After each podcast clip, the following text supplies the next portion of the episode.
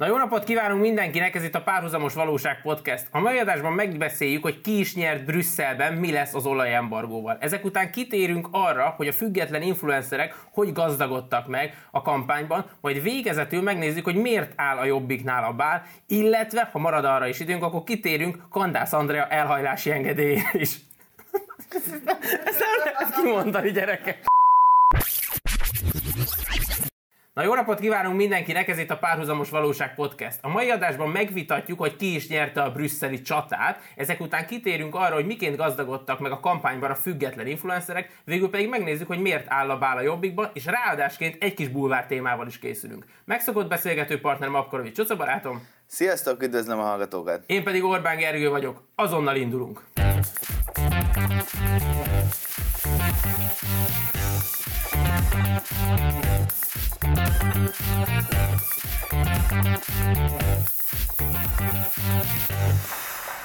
Nos, az elmúlt héten azért sok minden történt a bulvárvilágban is, ezzel a végén foglalkozunk, tehát azok a nézőink, akik csak emiatt kapcsoltak ide, őket megkérném, hogy 30-35 percet tekerjenek előre a műsorba, és ott jön majd a bulvár részünk. Ö, alapvetően, amikor kitaláltuk ezt a Párhuzamos Valóság című műsort, akkor, akkor nem gondoltam, hogy az élet ennyiszer fog minket igazolni.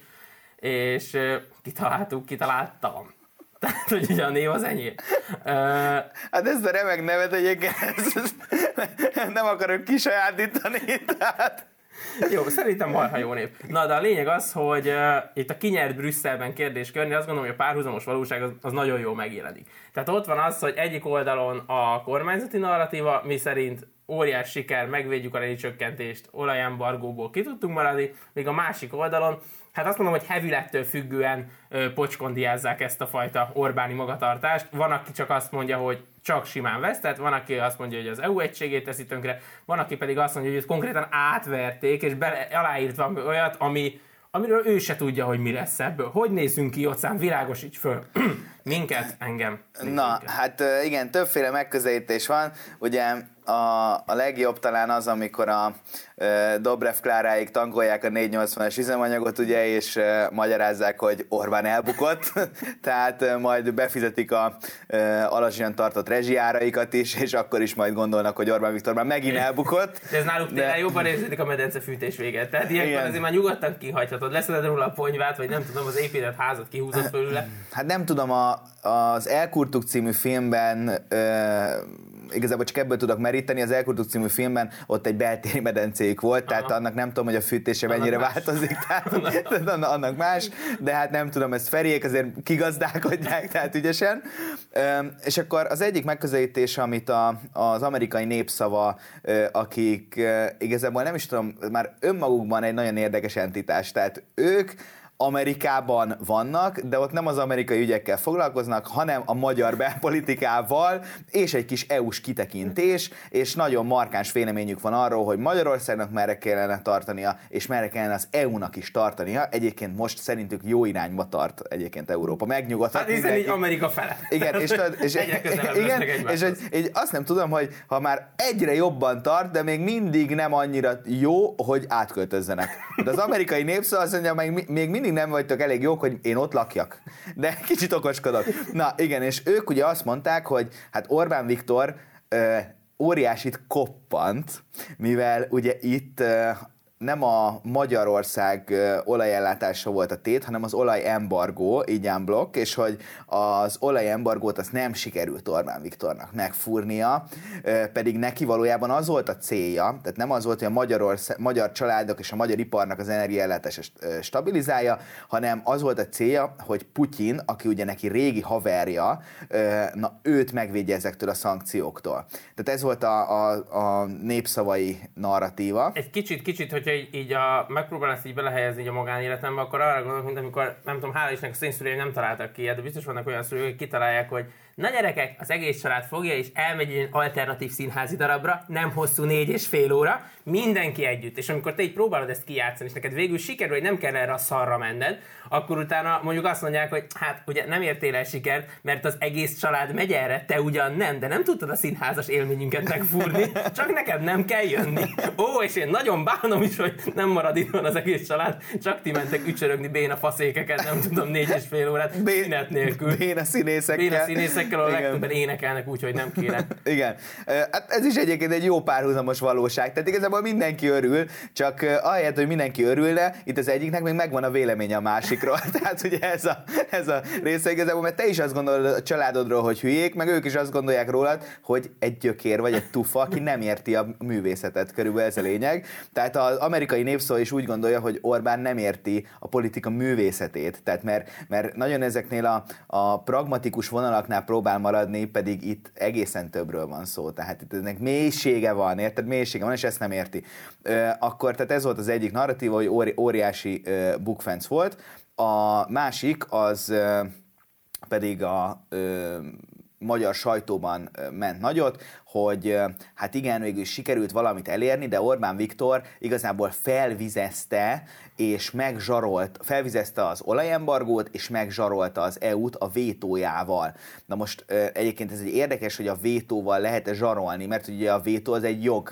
Tehát, hogy, hogy nem tudom, tehát ez olyan, mint hogy élethez való jog, tehát, hogy én zsarolok, hogy élek, érted? Vagy nem is tudom, tehát, hogy ez egy lehetőség, ez nem egy, ez nem egy zsarolásra, ez nem egy zsarolási potenciál szerintem, hanem egy, tényleg egy abszolút lehetőség, és itt pedig azt gondolom, hogy valahogy azt a részét kell kidomborítani, hogy itt még tényleg mindig ez a érzelem alapú, érzelem alapú politizálás, amikor mondják, hogy na ez fog most nagyon fájni Oroszországnak, na ez most nagyon fog fájni, és bennem kettő kérdés merült fel. Az egyik az, hogy és mi van, hogyha mégsem fáj ez annyira, mert ugye eddig már, tehát ez már a, ugye a hatodik olyan csomag, ami már nagyon fog fájni, és eddig ugye a tapasztalat azt mutatja, hogy azért olyan nagyon nem fáj, tehát biztos fáj, de hogy azért nem, volt, nem voltak ezek olyan vég, végzetes sebek, mint mondjuk amit e, e, a saját gazdaságunkon ejtettünk esetleg, és hogy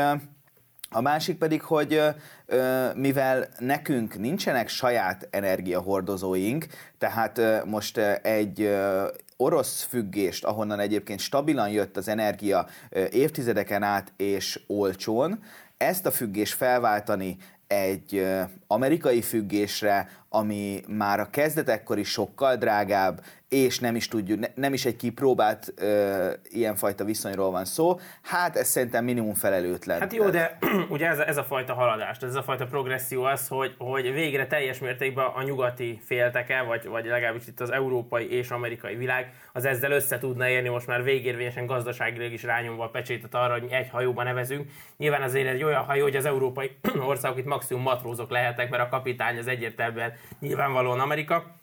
Meg ugye az oroszok korábban is bejelentették azt, hogy ők eladják ezt más felett, tehát rengeteg irányba el tudják, hála jó Istennek, geopolitikai lokációjukból adódóan, ezt a végtelen irányba el tudják tolni, és Kína köszöni szépen így, hogy gyakorlatilag egy ilyen három évnyi megrendelést kéne most rekordidő alatt legyártaniuk, mert olyan elmaradásban vannak, ők azt mondták, hogy ők készen állnak arra, hogy ezt a tövénytelen mennyiségű olcsó orosz olajat valahogy felhasználják, hogyha erre Igen, csak sor. hogyha megnézed, akkor a, az EU és Oroszország közötti uh, energiahordozó uh, kereskedelem az egy uh, abszolút üzleti megközelítésű uh, tranzakció volt. Tehát nekik uh, volt energiahordozójuk, ráadásul közel volt, ki is volt építve az infrastruktúra, hogy, hogy ez eljusson Európába, és ezt a világpiaci áron, tehát a, világpiacon egyébként egy nagyon kedvező áron tudtuk beszerezni. Tehát ez egy üzleti dolog. Na most az, amikor üzleti kérdésben hozunk ideológiai kérdést, mert ez ugye ez egy ideológiai döntés, hogy mi most akkor Amerika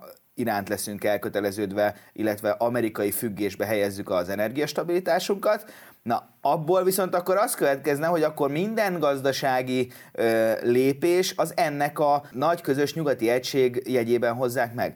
Ö, viszont ö, ennek a történetét nem látom sehol leírva, hogy mondjuk akkor az amerikai gazdaság mondjuk a saját gazdasága ellenében fog mondjuk felépíteni európai cégeket, mert ugye... Hát európai országokat, tehát Ukrajna esetében azt látjuk, hogy európai országokat fog felépíteni, hiszen Ukrajna megmondta például, ma reggeli hír volt, hogy komoly az orosz előrenyomulás megint keleten, de Zelenszky bejelentette, hogy senki ne aggódjon, a, a, Ukrajna vissza fogja ezeket a területeket szerezni, majd ha megérkezik az összes nyugati fegyverszállítmány, amire várnak. Addig kicsit átadják ezeket, majd ha az meg is. Ennek azért nagyon örülök, mert ezt a múltkori műsorban is feszegettük, hogy ugye Ukrajna helyzete megint azért jó, mint minden egyes országé, mondjuk akit nem óceán vesz körül, hogy lehet indulni jobbra, balra, fölfele, meg lefele. Tehát mindenfel. És hogyha mondjuk azt mondja, hogy ezzel a sok-sok nyugati drága fegyver, amit most már az én ukrán katonáim is tudnak használni, nem csak kelet fele megyek, hanem azt mondja, hogy megnézem én a nyugatot is. Mert azt mondja, hogy ezek a magyarok, ezek semmit nem akartak megszavazni, ami nekem jó lett volna, akkor átjövök ebbe az irányba. Na akkor se hiszem azt, hogy ott lenne egy hirtelen nagy amerikai kiállás, hogy na hát most a mi fegyvereinkkel aztán mert tényleg ne lőjétek ezt a mi kis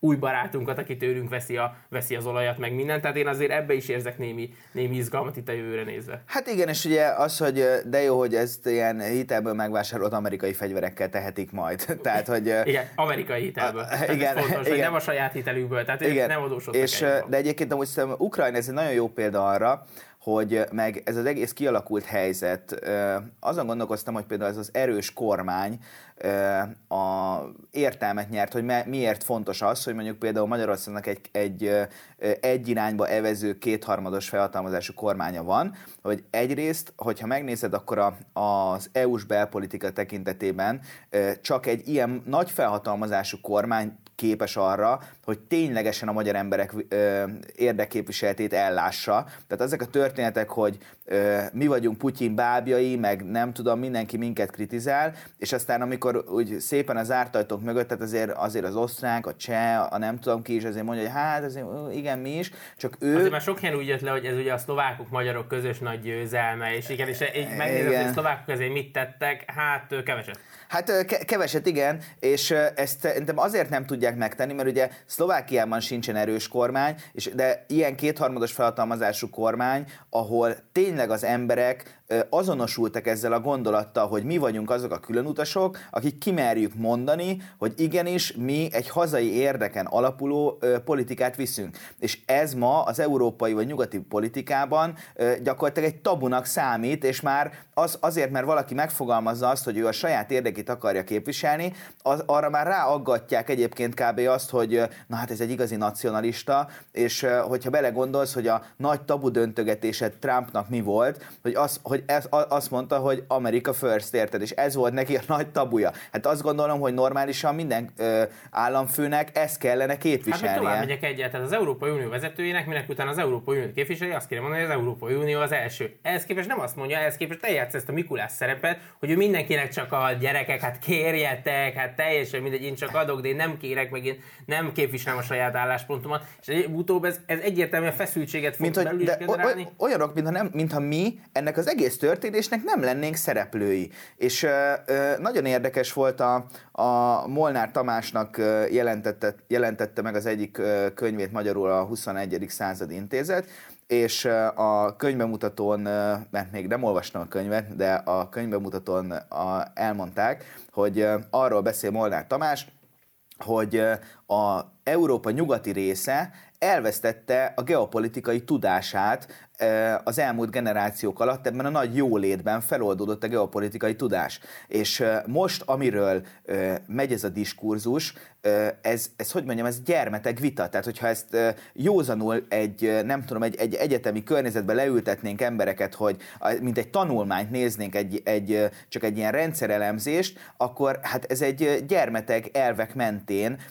vezeti ma az EU-t a, a brüsszeli bürokrácia. Tehát ez valami egészen elképesztő, és mi vagyunk azok, akik a szerencsétlenebb sorsunk miatt még a realitásokkal kénytelenek voltunk foglalkozni, ezért nekünk ez a tudásunk még friss. És szerintem ez adja az egyik ö, ö, konfliktus forrást. A, a másik pedig visszatérve amúgy er, erre az erős kormányra, hogy nagyon érdekes ez, hogy, hogy Ukrajnában ö, ugye Amerikának alapvetően az a lényege, hogy hogy olyan országokat hozzon létre, ahol vagy kormányválság követ kormányválságot, tehát van, van egy destabilizációs állapot, ahol ők ügyesen a, a média túlsúlyokkal, az óriási ö, pénzükkel ö, befolyást tudnak gyakorolni a belügyekre. Na és ez, ha megnézed, akkor azzal, ahogy mondjuk ezekkel az amerikai fegyverekkel kiegészülnek, és majd kialakulnak ott ezek a kis királyok, kis hadseregek, nem tudom, hát ez Hunter Bidenéknek gyakorlatilag egy, egy aranybánya. Igen, csak hogy erbe belegondolsz, tehát amikor arról beszélünk, hogy Ukrajna szétesése, az sokkal inkább eznek lehet majd a következménye az, hogy megjelennek az önök, mint az Árpádház kihalása után, ugye megjelent a Csák Máté, meg a mit tudom én kicsoda, és akkor ott is lesz majd egy ilyen modern 21. század, ilyen Matejszka Csák, aki, aki, aki, azt mondja, hogy gyerekek, eddig mindent pénzzel, de hát most itt van egy ilyen, ilyen fél paramilitáris, nem tudom, uh, rengeteg ember, akit be lehet szervezni egy kis századá, és akkor egy olyan oligarha vagyok, akinek van száz olyan fegyverese, hogy kiváló amerikai fegyverekkel, mert ugye attól nem félünk, hogy, hogy itt hirtelen... De szerintem akkor... Amerikának ez a terve egyébként, én ezt gondolom. Hát lehet, én nem, nem tudom eldönteni. Igen, valószínűleg, ahogy, ahogy azt láttuk mondjuk a, a közel-keleten, meg mindenhol, tehát ő bírja ezt, hogyha hogy a zavarosba lehet halászni, meg ugye sose tudjuk, hogy éppen melyik frakciót miért támogatja, meg minden. Ez egy nagy játék. Tehát én tényleg azt gondolom, hogy Amerika elérte azt a kort, amikor már untatják a számítógépes játékok, és eljött az, hogy élőben. nem lehet ezt élőben, úgy, hogy tényleg folyjon a vér. Tehát vagy egy ilyen fejlővés után ne legyen az, hogy oh, akkor Space újraindít.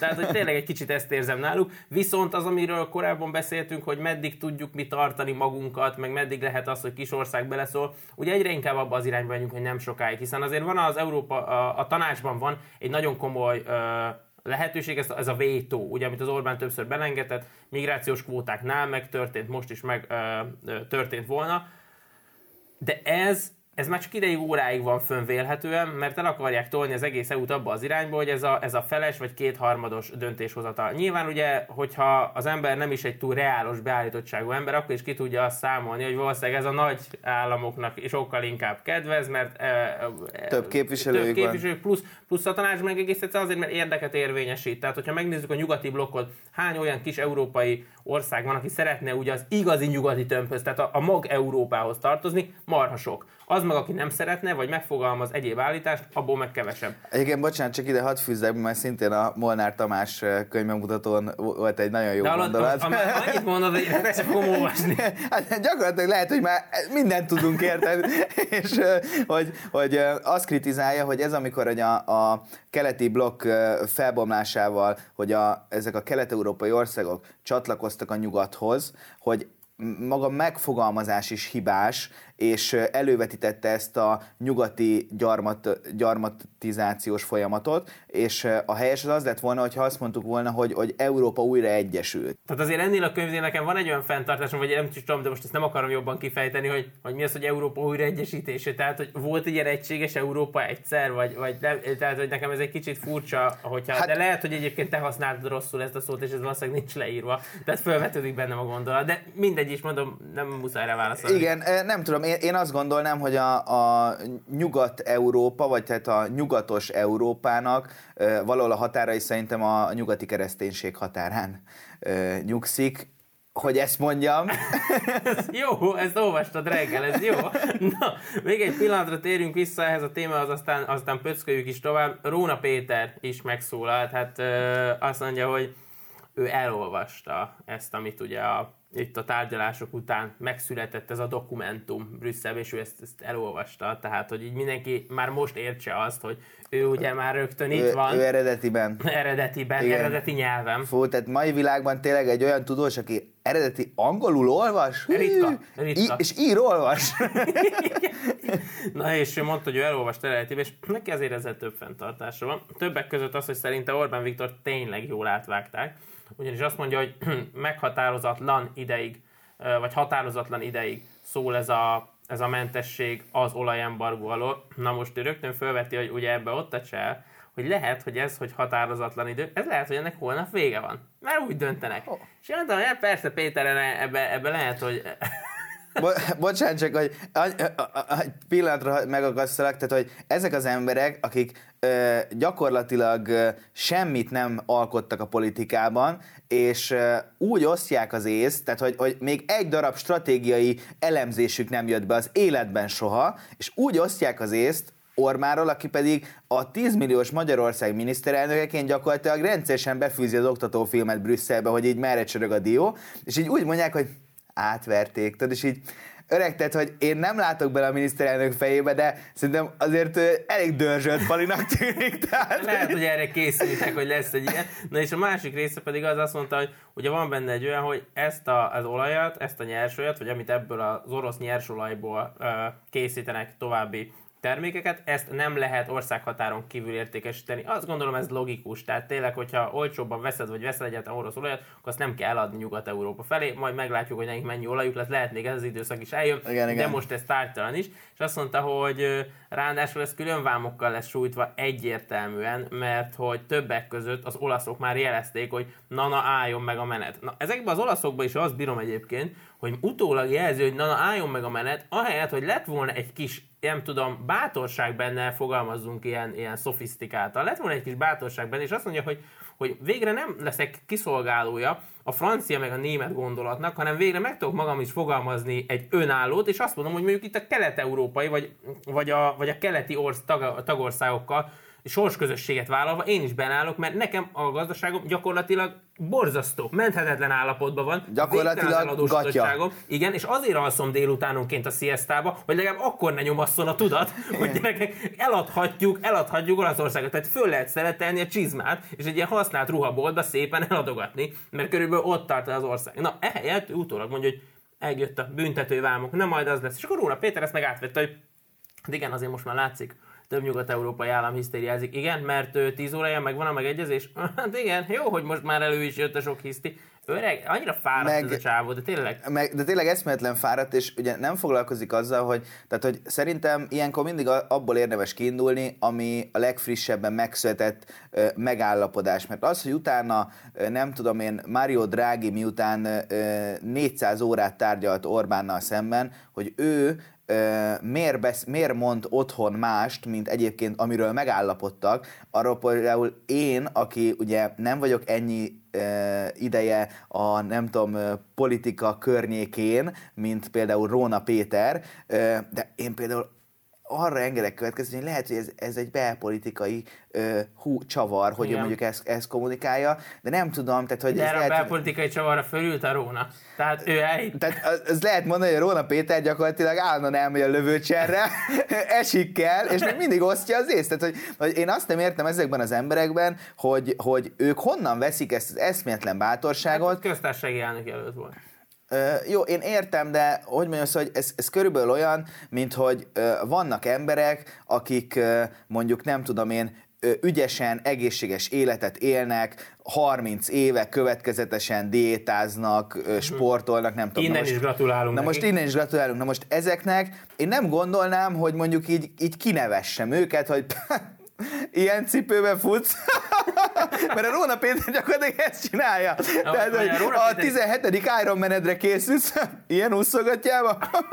Igaz, én úszni se tudok rendesen, de, de hát... Balatonba itt csak derékig, ne legyen baj. Inkább csak labdázni, és akkor érted, Róna Péter meg így izé a kintről strandról fütyül befelé, hogy "Jaj, jó hülyén csinálod, Viktor, tehát eszméletlen. Igen, vagy egy kicsit olyan, mint szoktad mondani ezt a, ezt a bajnokok ligája döntőben, ezt az érzelmi Vince Otto. Vince Ottós példát, esetleg, hogy ezt megosztod, ez, ez, egy, ez körülbelül hasonló. Tehát, Igen, tehát, hogy Vince Ottot, mint felkent BL szakértőnket szokták ugye megszólaltatni, és többször hallottam már ezt tőle, ahogy BL döntő szünetében elmondja, hogy a BL döntő a 11-esek során mit érez egy játékos. És akkor mindig azt érzem, hogy te most engem megvezetsz Otto, tehát hogy, hogy ugye, tehát fantáziám nekem is van, tehát hogy gyakorlatilag mi pont ugyanannyira voltunk attól a 11-estől, mint mind a ketten, tehát hogy így kitalálni én is tudom, és egyébként tudjátok mit? Nyomást.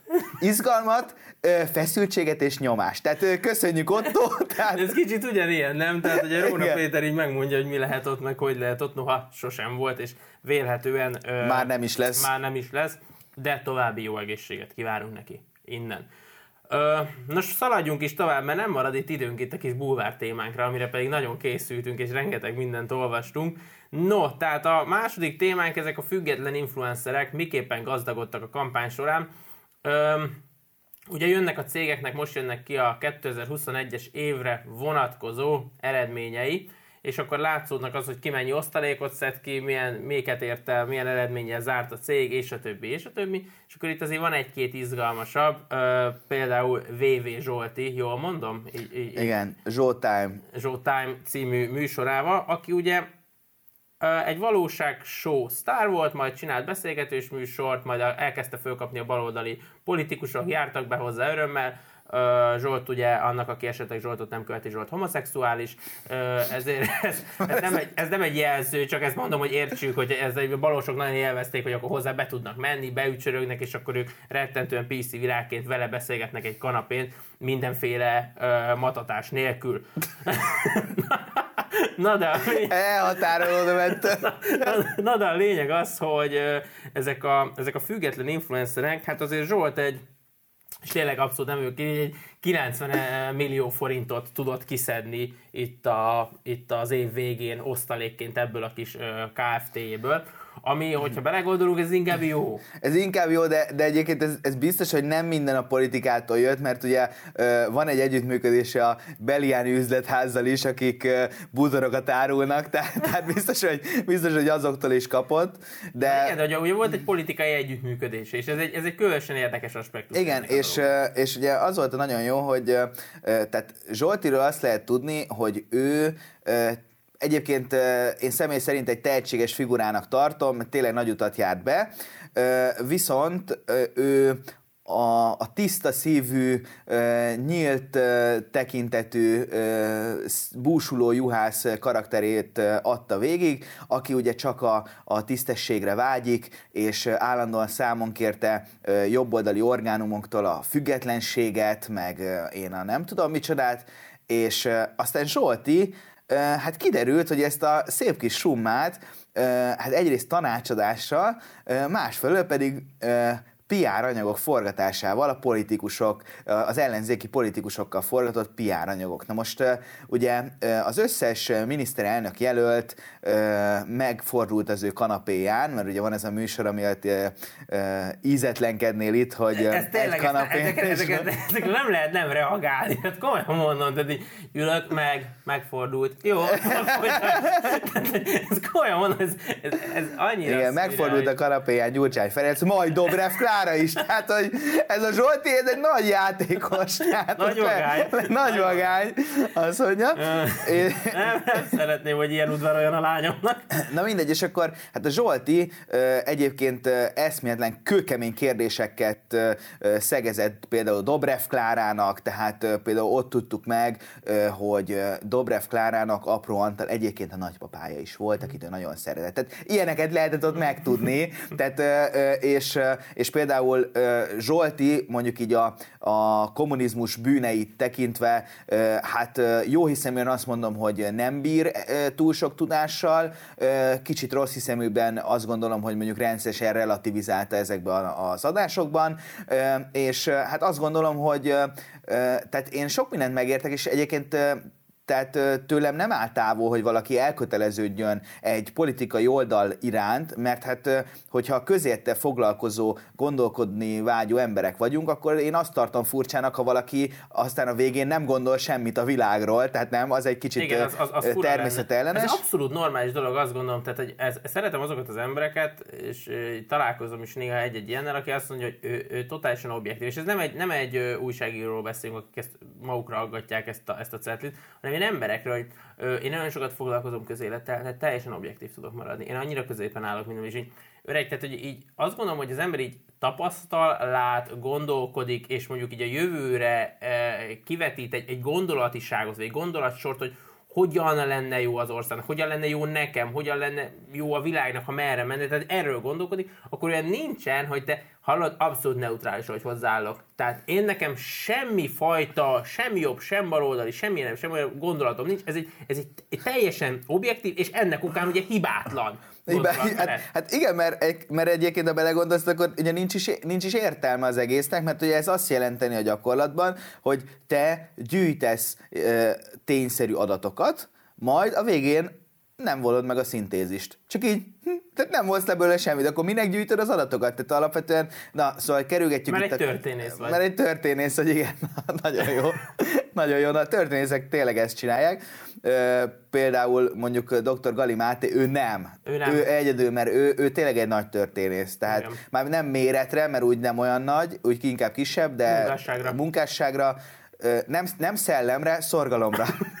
és szeretetre. És szeretetre. Na igen. Igen. Na, szóval kerülgetjük itt a forró kását alapvetően, ugye azt kifogásoljuk, hogy még mondjuk a jobboldali orgánumoknál dolgozó emberek ö, vállalják ezt a fajta elköteleződésüket, hogy ők ezt gondolják, ebben hisznek, addig a baloldali ö, influencerek, véleményformálók, ők pedig, ők, ők is ugyanúgy polarizálódnak a másik oldalra, csak ők állandóan számon kérik mondjuk rajtunk, hogy, hogy mi, mi, mi miért nem vagyunk függetlenek, és állandóan a függetlenséggel ö, rócsóznak, hogy ők nem tudom mennyire függetlenek. Meg hadd kérdezzem meg a sokat emlegetett propagandista, amikor ugye minden, minden jobboldali sajtó munkás, az nyilvánvalóan az. Egészen addig, amíg meg nem csömörlik, és ilyen volt heti válaszosként nem kezdi el rugdosni a kormányt, mert akkor hirtelen le tudja venni ezt a propagandista állarcot. Igen. De az, aki PR akcióként nem azért kap pénzt, mert hogy elvégzi újságírói munkáját, hanem azért kap pénzt, mert ugye az lenne a kérés, hogy egy kicsit a Gyurcsányt, a Dobrevet, a Jakabot, az akár egy kicsit jobb színbe tüntessük föl az embereknek, közelebb hozzuk. Tehát aki elvégez egy ilyen PR munkát, amivel semmi probléma nincs, meg kaphat ezért a céget pénzt, még nem. Na, az, hogy őt ne nevezzék propagandistának, az, az szerintem az a, az a világ vicce lenne. Hát ez, ez tipikusan egy olyan feladat, bármilyen csúnya is az a szó, az, hogy te neked kicsit úgy cirógasd itt a Dobrev Klárát, Gyurcsányékat, akármint, hogy ők jobb színbe tűnjenek föl, akkor ez, itt nem újságíró feladatot látsz el, hanem te gyakorlatilag, ezek azok a hirdetések szoktak lenni, vagy azok a, azok a cikkek az újságoknál, amik mert ott van egy nagy X, tehát hogy ez egy fizetett tartalom, pont. Csak ne keverjük a kettőt össze. Tehát innentől kezdve egy fizetett tartalom, meg volt a célja, nyilván ott nem fogom fölkérdezni, meg akármi, ezért én pénzt kapok, ergo én így dolgozom. És ezzel zártuk a Hát témát. ö, igen, csak hogy mondjam, szóval hogy ezeket nagyon nehéz ö, ö, szerintem cizellálni, a, és könnyű kibújni a ö, számadásból, mert hogyha belegondolsz, akkor ugye ö, ő, ő most biztos azt mondaná, hogy nem, a fizetettek azok nem az a tartalom volt, amikor a kanapémon beszélgetett, hanem az, az volt, amikor előtte megrendelt tőlem ö, három olyan feliratot, ami sose jelent meg sehol. Tehát, hogy ö, érted, és, de hogy azért mi érezzük, hogy azért ez itt egy kis közösség, Igen. tehát, hogy ott pedig azért ritkán szoktak, ö, hogy mondjam, a, még reggel barátként kávézunk, majd utána pedig jó bemószerollak, és fölteszem neked a durva kérdéseket, ami egyébként tényszerűen ugye nem is történt meg. Tehát ez egy talán, talán fontos is kiemelni szerintem ezt. Igen, menjünk is egy kicsit tovább még egy, mert még másfél témánk azért csak van, pörgessük meg Schiffer András meghurcolása. Ugye a Kontextus című kontrás műsornak volt ő a vendége.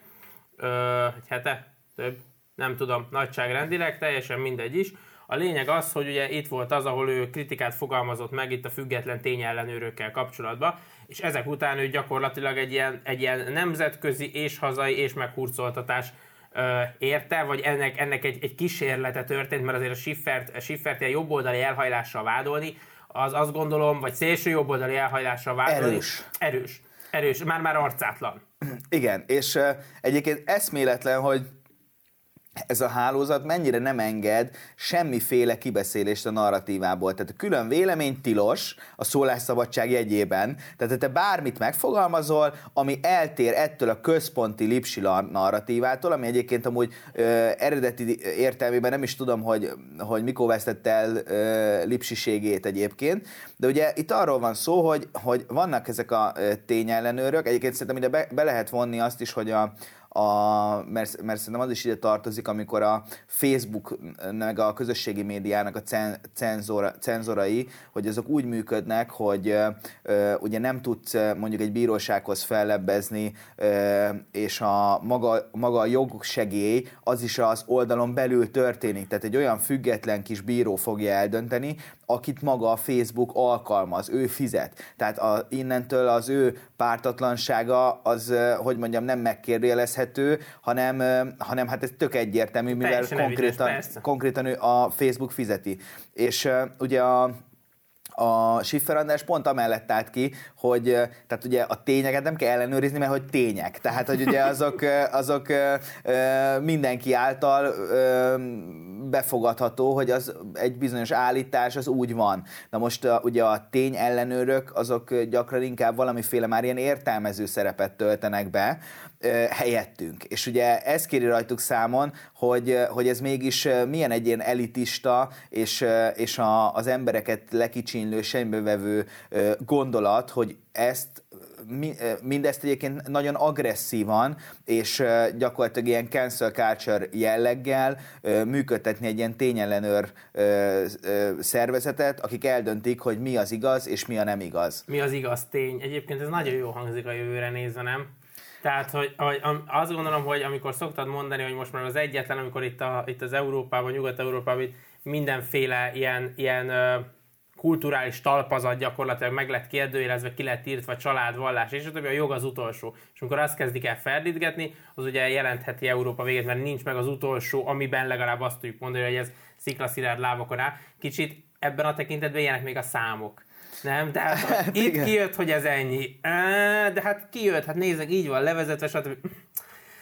Jó, ezek ugye csak számok. Tehát és amikor elkezdjük ezt a formát vinni, az szerintem az egésznek a, a, a leg, legfurább dolga Hát lesz. igen, és hogy mondjam, pont szerintem, hogy az értelmezést mennyire nem szabadna elvenni az emberektől, pont erre nagyon jó példa az, hogy mennyire különböző cikkek születtek mondjuk a brüsszeli csúcsa kapcsolat, brüsszeli csúcsa kapcsolatban, és uh, uh, egyébként pedig ugye pont a 444 működteti ezt a tényellenőr uh, egységet, és uh, én azt gondolom, hogy például amikor ők uh, leírják azokat, hogy hogy Orbán mit zsarolt, meg igazából Orbán nagyot vesztett, meg nem tudom, akkor én úgy gondolom, hogy azért az értelmiségi lét egy hát elég ilyen nagy métejbe keveredett, és ezt, én ezt tartom egyébként hogy az értelmiségieknek az áru, értelmiségiek árulásának, amikor persze te vagy annyira okos, hogy tudsz a történetet, egy, tudod a történetet egy olyan keretbe helyezni, amibe nem lehet majd jogilag belekötni, de valójában a szerző is tudja, hogy, hogy ez, ez egy nem valós narratíva, csak annál sokkal kifinomultabb, rafináltabb, dörzsöltebb, hogy, hogy benne hagyjon olyan hibát a narratívájában, ami tényszerű tévedést tartalmazna. Egyszerűen a tények alapján rosszul meséli a történet, hogy mi történt. Nem? Ez történik gyakorlatilag. Alapvetően, alapvetően igen, ez egy érdekes gondolat, ezt még én sem hallottam tőle, pedig elég sokat szoktunk beszélgetni, de hát ez a műsornak a bája, hogy ilyeneket tényleg be tudsz hozni, és akkor a végére uh, Jakab Péteréknél áll a bál, ha még csak a bál, ugye? Ha még csak a bál, tényleg, ez egy durván szexista műsor lett ez a ez most nagyon. Tényleg, hát gyakorlatilag, de, de Jakab Péteréknél áll a bál, ugye Potocskáné szembe ment vele, vagy elment mellőle, vagy nem tudom, de hogy ez a, ez a nagy egység, hogy ők mindig egymás mellett is ültek a parlamentbe, és én azt hittem, hogy egyébként a legközelebbi szövetségese ez a nő. Na most hát ő kiderült, hogy nem, és akkor ott nem szeretnének nyilatkozni a sajtónak, meg minden, de egymás ellen feljelentést tettek rágalmazásért, meg, meg a sikasztási kísérlet, meg mi egymás. Illetve ugye a Jakab Péternek ez a, az igazán legszorosabb testi-lelki szövetségese, aki, akivel ugye különböző cikkek is jelentek meg, hogy éjszakákat áll dolgoznak együtt egy kis lakásban. Ö... És ezt például a felesége nézte jó szemmel, ezt a nagy Igen, munkamorált. Úgy volt vele, hogy a felesége nehogy rossz szemmel néz, ezért nem mondta meg. ugye sokkal egyszerűbb, hogy ne értse félre.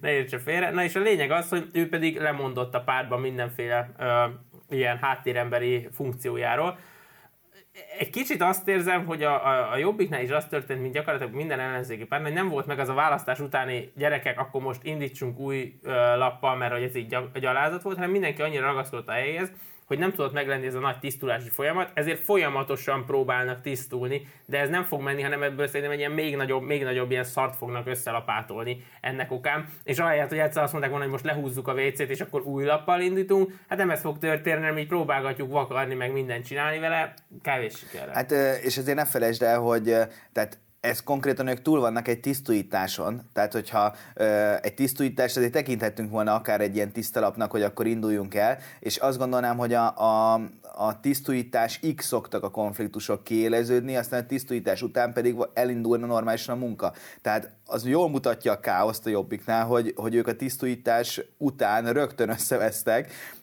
még nagyon magas százalékkal nyert egyébként a, a Jakab, tehát 77 százalékot kapott, vagy valami. Azt hittem azt mondta, hogy pedig már alapban nagyon magas szinten volt az együttműködésük, tehát hogy ez már alapból ugye egy, egy alázat volt, és hát nem is tudom, tehát ez a párt, ez tényleg megérett így a pusztulásra, tehát már azok után, hogy mondjuk ilyen nem erőszakot hallgattak el, hogy nehogy a kampányba bezavarjon, hát jól láthatóan, hát ez tényleg nem zavart be. Igen. Nem tudom, hogy ez még sokat rontotta volna.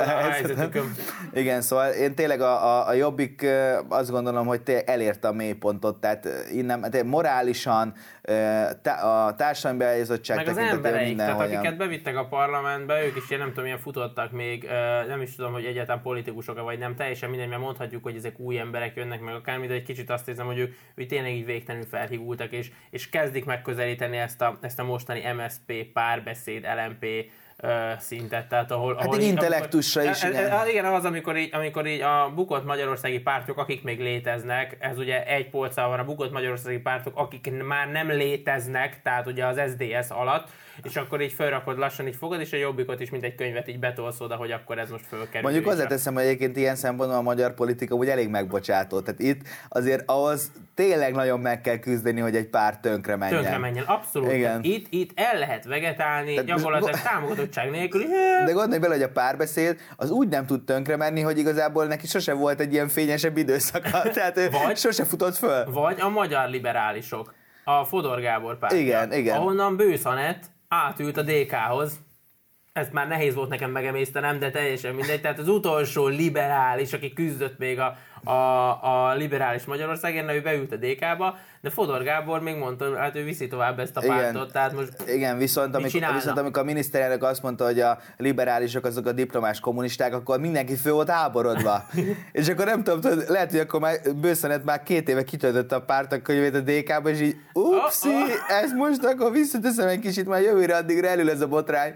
Elül ez a botrány. Na és akkor a a műsorunk új életciklusába érkezett, amikor is úgy döntöttünk ö, tanácsadóink útmutatására, de várjuk egyébként kommentben a visszajelzéseket. Várjuk kommentben a visszajelzéseket, mert ez egy, ez egy kellőképpen izgalmas talaj, hogy egy kicsit a műsor szerkezetét a végére mindig, míg a, a Facebook oldalunkon ugye voltak ezek a fanfektek, egy rövid, jópofa, vagy szerintünk jópofa mondat, addig itt egy kis bulvár témával dobjuk föl, hogy amit mindenki tud egy kicsit csámcsogni rajta.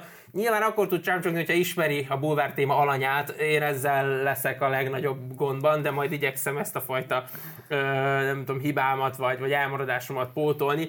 A mai témánk ugye az, hogy Kandász Andi elhajlási engedélyt kapott a férjétől. Ö, rengeteg gondolatom van. Tehát gyakorlatilag nem is tudom, hogy hol kezdjem. Ö, először ki az a Kandász Andi. De ezt nem kezd, megbeszéltük műsor előtt. Mm, érdekes téma. Érdekes, Kannás adni egy műsorvezető, aki bátran hetyeghet bárkivel most bárkivel. már gyakorlatilag. Csak műsorvezetőkkel, mert akkor szólok ott, hogy lehet nem érek haza korán. Vagy lehet más kaszból is e, Nem tudom, érdek, érdekes ez a, a elhajlási engedély, ugye azt is megtudtuk, hogy ez kizárólag Andinak jár, a férje az nem járhat mellé, vagy félre, vagy De nem hát akkor meg is érkeztünk ahhoz, amiről már olyan sokat beszéltünk, hogy a női emancipáció az, az kiteljesedik. Tehát amikor Túlnőtte a férfit. Kész, azt mondta, hogy itt a vége. Igen. 300-500 ezer évig ti játszottátok ezt. Most mi jövünk. Hát és akkor lehet, hogy most meg Kannás Adni férje főz. lehet. lehet, ő főz. Vagy ő szül. ő szül. Hát nem tudom. Szerinted egyébként nagy jövője lehet egy ilyen kapcsolatnak, egy ilyen elhajlási engedély? Ez inkább megerősít egy kapcsolatot, vagy inkább szétszilál? Én, hát én nem tudom, tehát én, én kicsit így, így, így úgy állok ezelőtt a dolog előtt, hogy amikor így, így azért a bulvárnak szerintem az a szépség, hogy egy csomó mondani való van. Beszélhez gyakorlatilag mindenről. És, és én nekem, én ezzel voltam mindig így, hogy amikor elkezdjük a saját hálószoba titkainkat felfedni, amikor, amikor lehet egy csomó minden másra, ami legalább ennyire érdektelen, de az a, van ez a másik, nem tudom milyen ilyen páros, aki, aki meg állandóan azt mondja, hogy ott meg anya az, a, a, nem hisznek a, a monogámiába, ezért ők, ők több irányba mennek szét, meg ide, meg oda, és akkor de már Járai Márk és igen, Kira. Igen, és már nagyon várom haza apá vagy anyát, aki éppen egy másik férfival van, nem tudom, tájföldön, és így belegondolok abba, hogy Remélem jól érzik magukat. de hogy várnám, érted? Hazajön, hazajön, érted? Így, így, jaj, milyen szépen leburnu, lebarnult, és milyen jó faszi szagod van. Tehát, hogy, de hogy várnám, maradjál ott veled, Ja. tartson elő téged. Hát kit érdekel? Hát de tényleg egyébként ez is elég fura, hogy nem tudom, hogy mindig így rádöbbenek ezekre a bulvár híreket lapozni, hogy emberek hogy élnek. Ja, de tényleg hogy élnek? Tehát, hogy el tudod kezdeni, hogy anya így hazajön, és akkor így mondod neki, hogy na és mi volt, hallod, el fogom mesélni, de annyira fáradt vagyok, Ja. Megyek aludni. Hallod, ne,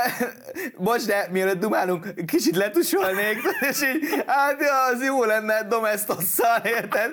Tehát, hogy Olyan nehezen engedik meg, el meg, meg nem az, de gondolj bele abba a szituációba, hogy mondjuk te így otthon, nem tudom, így, így vacsorázol, és így anya meg közben készülődik, és tudod, és így látod, hogy frissen jött a fodrásztól, ki van cicamázva, és már lá- várja is Enrico ház előtt, és így, de jó, hát ennél szebbet, hogy anyának egy jó estéje lesz. Szívem barátok között fölvegyem? Ó, mindenképpen, majd ha ja, hazérek, megnézem. Szívem, nehogy megnéz nélküle.